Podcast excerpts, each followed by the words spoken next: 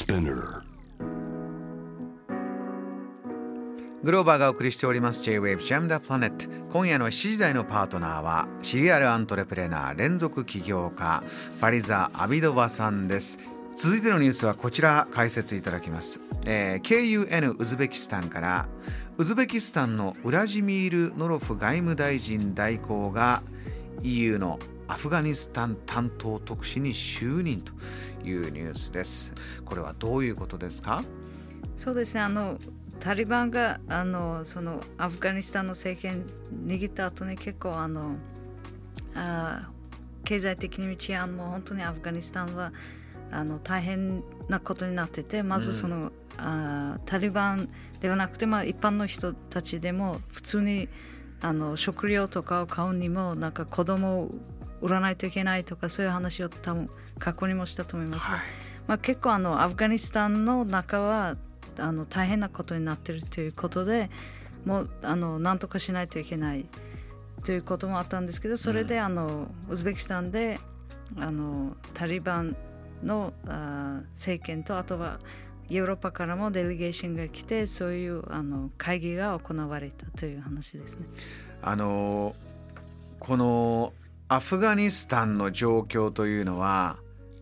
一国アフガニスタン国内を安定させるもちろんこれも大事ですけれどもその周辺の国々世界中の国々にとって影響が今大きいんですか？そうですね。まあ、まずそのウズベキスタン、タジキスタン、トルクメニスタンはアフガニスタンと国境が接しているので、まずそのあのボーダーセキュリティ的にも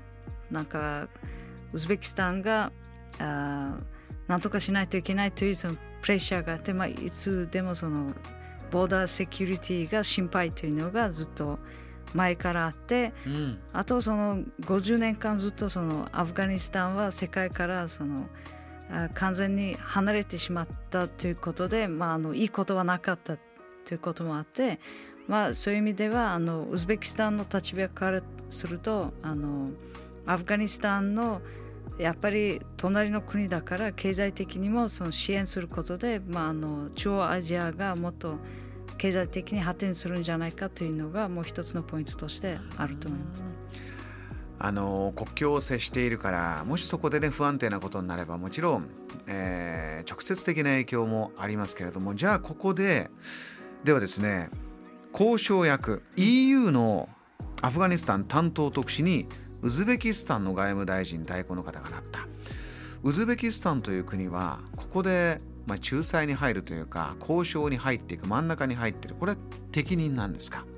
そうですね。これは非常にあの世界中から今注目されているポイントなんですけどやっぱりあのニュースとかには出てこない話だったので私は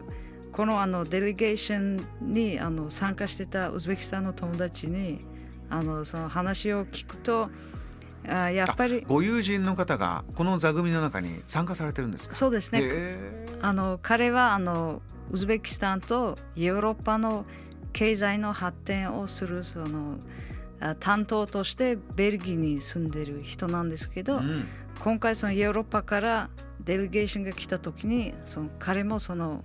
あのメンバーの一人だったです。そうですか。どういったメッセージが来てどういう、まあ、背景があって動いてるかお聞きになったんですね。そうですね、うん。あのなんでそのウズベキスタンが今回その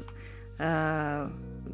ネゴシエーションする立場になったかとかあとは他の国はそれをどう見てるかとか何を期待してるかというのをやっぱり聞くとうんうん。あのウズベキスタンとか中央アジアはもともとそのベグラあの背景から説明しますとはい。あの海と接してなくて2つの国を越えないとあの海にあアクセスできないようなそういう地理的なじゃああの状況があってうんやっぱりあの貿易には不便ですね。あの資源が多い例えばウズベキスタンからすると天然ガスとかいろんな資源を輸出したいというのもあってまあ他の中央アジアも同じなんですがうん。やっぱりあのアフガニスタンを通してパキスタンにそのあレールウェイ電車を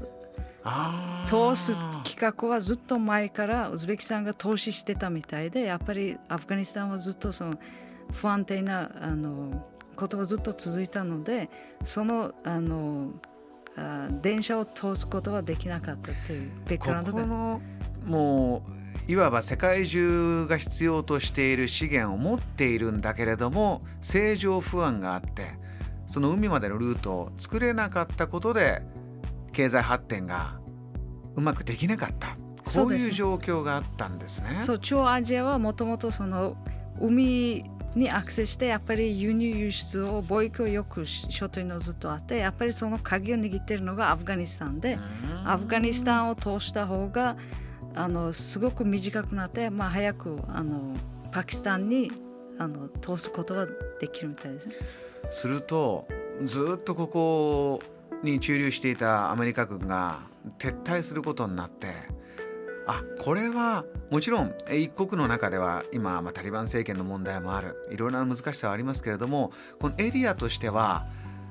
この地元の皆さんのそれぞれの国が話をまとめればみんなで経済発展していこうねこういうチャンスは来たということです。すごくこれは初めて50年で初めてのあのチャンスでもあってこれはあのロシアも非常に注目しているルーツなんですけど今までやっぱりあの中国とかヨーロッパに輸出をしてたんですがやっぱり東南アジアとかインドその辺りにあの貿易をあのやっぱり良くするためにもう一つのルーツとしてその中央アジアであの貿易のルーツができたらロシアからしてもこれはあの嬉しいということで。あのこの戦争が起きてロシアはヨーロッパに今まで、えー、商売していたガスをヨーロッパの方があまり買わないよという。まあ、制裁をしたんですね。ヨーロッパとしてはそれ今苦しくて辛くなってるけどもこの VS 対立してるからこの状況は変わらない。ロシアとしてはじゃあ他の国に売りたい、うん、今まではヨーロッパに流してた分をここでじゃあパキスタンまで、うん、ロシアもいいねということに今なってきてるんですか？でそのあロシアもこれはすごく注目してるしあとは中央アジアにとってもこれはあの本当にいい話であとはあのヨーロッパも直接タリバンとネゴシエーションできないっていうのはやっぱりタリバンはテロリストのそのリストに入っ、うん、クラシファイされてるから直接はネゴシエーションはできないですねテロリストテロリストと交渉するというのはないですね。アメリカヨーロッパの社会は特にないですね。だからあのウズベキスタンが間に入った方がヨーロッパもあの、まあ、ネゴシエーションできるという意味で逆に言うとウズベキスタンしかチョイスがなかったみたいですね。あのもともと旧ソビエト連邦の中の国ですしロシアとも話す。そしてウズベキスタンヨーロッパとも話す。ウズベキスタンのこの役割は大変重要になってきましたね。逆にウズベキスタンにとってもこういうリーダーシップとってその世界であの活躍するという意味で非常にいいチャンスなので本当にあの期待してます。し、まあ、あとはやっぱりアフガニスタンの人々の生活があの良くなるというのが一番の大事なポイントなんですけど、うん、まあ、長期的に見るとその超アジアも